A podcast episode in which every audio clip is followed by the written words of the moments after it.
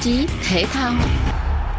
Ngọn đuốc Á vận hội Asiad 19 đã được thắp lên tại sân vận động Olympic Hàng Châu, thủ phủ tỉnh Chiết Giang ở phía Nam Trung Quốc tối ngày 23 tháng 9, chính thức khai cuộc sự kiện thể thao lớn nhất châu lục, hứa hẹn những màn so tài hấp ở một kỳ đại hội thể thao châu lục hoành tráng nhất từ trước tới nay. Lẽ ra được tổ chức vào năm 2022, nhưng do dịch Covid-19, đại hội thể thao châu Á được rời sang năm nay và chỉ diễn ra trước Thế vận hội mùa hè Paris 2024 chưa đầy một năm. Asiad 19 lần này có sự tham dự của 45 quốc gia và vùng lãnh thổ ở châu Á với trên 12.000 vận động viên tranh tài ở 40 môn thi đấu với 61 phân môn, 483 nội dung, trong đó có đầy đủ 28 bộ môn của chương trình thi đấu Olympic mùa hè.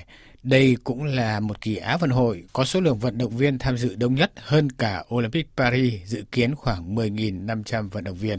Các cuộc so tài ở Asiad 19 diễn ra tại Hàng Châu và 5 thành phố nhỏ lân cận là Ninh Ba, Ôn Châu, Kim Hoa, Thiệu Hưng và Hồ Châu, khu vực được cho là trung tâm của công nghệ số Trung Quốc.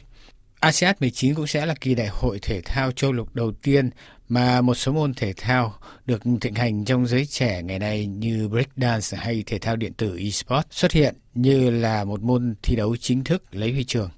Ngoài ra, đại hội cũng đưa vào chương trình tranh huy chương một số môn thể thao ngoài hệ thống thi đấu Olympic nhưng mang tính đặc thù của nhiều quốc gia nhằm tạo nên nét đa dạng, đặc sắc cho kỳ đại hội thể thao khu vực.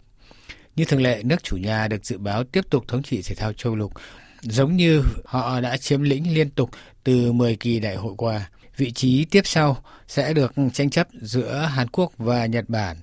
Không lo lắng nhiều về thành tích thể thao, chủ nhà Trung Quốc đặt kỳ vọng chủ yếu vào khuếch trương hình ảnh phát triển công nghệ mà thành phố Hàng Châu 12 triệu dân này đang đi tiên phong. Đây là dịp để Trung Quốc khoe với thế giới những thành tựu về trí tuệ nhân tạo, công nghệ số, v.v.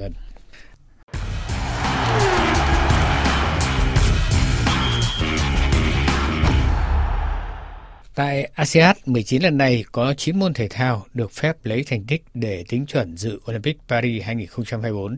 Chính vì thế mà nhiều nước đã cử rất đông vận động viên đến tham dự như Thái Lan tham gia với số lượng đông nhất từ trước đến nay, 939 vận động viên, đông hơn cả chủ nhà Trung Quốc. Mông Cổ cũng cử tới 408 vận động viên. Đoàn thể thao Việt Nam dự Asiad 2023 với 337 vận động viên sẽ tham gia thi đấu ở 31 môn thể thao, đa số các môn trong hệ thống thi đấu Olympic. Mục tiêu đề ra của thể thao Việt Nam là gì? Chuyên gia Trần Văn Mui tham gia chương trình với chúng ta hôm nay cho biết. Cái đoàn của Việt Nam cũng là một cái đoàn đông, dự 31 môn trên 40 môn và 202 nội dung của 481 nội dung. Cái lần trước thì chúng ta đạt cái thứ hạng mà xếp hạng chung là giành được 39 cái huy chương, có 5 cái huy chương vàng, 15 cái huy chương bạc, 19 cái huy chương đồng và đứng thứ 16 trên 45 nước, trong tổng số là 37 nước có huy chương.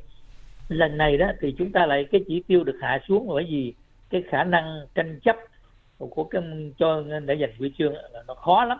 Do đó cho nên là Việt Nam là hy vọng là giành cái huy chương vàng thì chia ra làm nghĩa là 3 cái nhóm môn.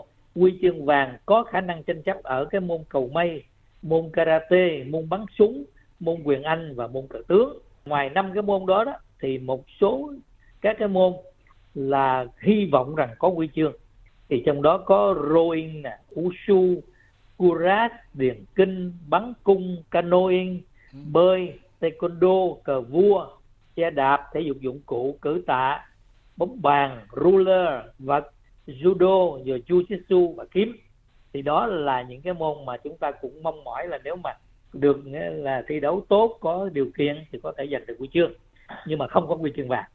Còn những cái môn mà chúng ta cũng cử đến là những cái môn phổ biến ở Việt Nam nhưng mà chắc là khó có khả năng có huy chương. Trong đó tức là bóng đá thì có bóng đá nam, bóng đá nữ, bóng chuyền thì cũng có bóng chuyền nam, bóng chuyền nữ, cầu lông, quần vợt và kể cả môn golf. Và ngoài ra thì những cái môn mà chúng ta gọi là xã hội hóa đó, những người trẻ là rất thích là dance ball, breaking là breakdance, rồi e-sports và top tennis. Là đoàn thể thao Việt Nam thì một là giành huy chương, hai là phấn đấu để tính điểm vượt qua cái vòng loại để lọt vào cái Olympic.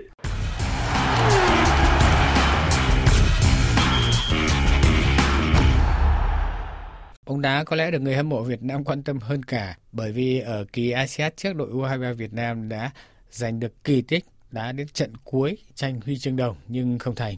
Còn lần này bóng đá Việt Nam có hy vọng gì? Về điều lệ đó thì bóng đá nam thì cũng vẫn là U23 có tăng cường, tức là cho 3 vị trí trên 23 tuổi. Tuy nhiên đội tuyển Việt Nam U23 đó thì lại chọn một cái phương án, tức là cử các cầu thủ mà trẻ rất trẻ luôn, độ tuổi trung bình mới có hơn 20. Trong đó thậm chí có nhiều cầu thủ cũng mới có 18, 19 tuổi.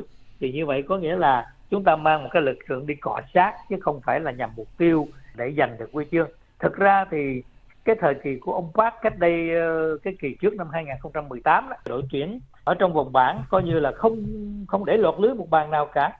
Thì đó là một cái kỳ Asiad mà lịch sử đầu tiên đội U23 của Việt Nam là vào tranh huy chương. Mặc dù chúng ta về ở cái trận 34 đó mình chỉ đá hòa rồi sau đó vào đá phạt đền, không giành được cái huy chương đồng. Tuy nhiên đây là một cái dấu ấn rất là tốt của cái kỳ trước. Ở cái vòng bảng mà thậm chí chúng ta còn thắng cả đương kim vô địch lúc bấy giờ là đội Nhật, thắng 1-0. Vào đến cái vòng 16 thì thắng Bahrain, tứ kết thì thắng Syria, chỉ có đến bán kết thì mới thua Hàn Quốc 3-1 và trên 34 thì mình mới thua trên cái chấm phạt đền. Lần này thì đội tuyển cũng phải có tăng cường nhưng mà lại chọn cái đội trẻ thì nó chỉ là cái cọ sát thôi. Mặc dù rằng là chúng ta vừa rồi là có cái trận đầu tiên thì thắng được Mông Cổ 4-2, nhưng mà đến cái trận thứ hai ấy, thì khi chúng ta đá với Iran, một cái đội mạnh, thì rõ ràng là nó bộc lộ tất cả những cái nhược điểm và chúng ta thua đến 4 trái. Tức trận tới thì lại gặp cái đội còn mạnh hơn nữa là đội Saudi Arabia, thì rõ ràng rằng là sẽ rất là khó cho cái đội tuyển trẻ của chúng ta. Như tôi nói, đây chỉ là cái chuyện mà cọ sát thôi. Đây cũng là một cái chủ trương của ông Philip Troussier đối với lại cái đội trẻ, tức là nhằm tạo điều kiện để có thể tìm ra những nhân tố mới thôi, chứ còn không thể đưa một cái lực lượng để đi tranh chấp được cái kỳ này. Bóng đá nữ cũng vậy, kỳ tích gần nhất là dự cúp thế giới. Ông có nhận định gì về bóng đá nữ? Đối với bóng đá nữ thì họ chia làm 3 bảng. Thì bảng A là có Trung Quốc, Uzbekistan, Mông Cổ. Bảng B thì có Đài Loan, Thái Lan, Ấn Độ. Bảng C thì có Bắc Triều Tiên, Singapore và Campuchia. Còn Việt Nam thì nằm ở bảng D với Nhật, Nepal, Bangladesh. Và cái bảng Y là có Hàn Quốc, Philippines, Hồng Kông và Myanmar. Như vậy là chúng ta đã đá cái trận đầu tiên thắng Nepal 2-0. Và tiếp theo thì sẽ gặp Bangladesh, cũng là một cái đội không mạnh. Thì cái khả năng bóng đá nữ mình có thể thắng được hai cái đội này. Sau đội Nhật, Nhật thì phải nói là trình độ thế giới rồi, cho nên là sẽ rất khó cho Việt Nam. Nếu nói triển vọng thì đội nữ của Việt Nam đó, hy vọng là đi sâu hơn là đội nam. Tuy nhiên đội nữ lực lượng thì cũng không có được bổ sung mà lại phải mất quân. Tức là cái người tiền đạo mà đá hay nhất của mình là Quỳnh Như á, thì giả bình lên nó không có trả về. Lý do là chỉ trả về để dự những cái giải nào nó nằm trong cái lịch của FIFA theo hợp đồng. Asiad thì lại coi là khu vực. Mấy cầu thủ trụ cột, vài cầu thủ cũng bị chấn thương. Trương Thị Kiều vẫn không hồi phục được tốt.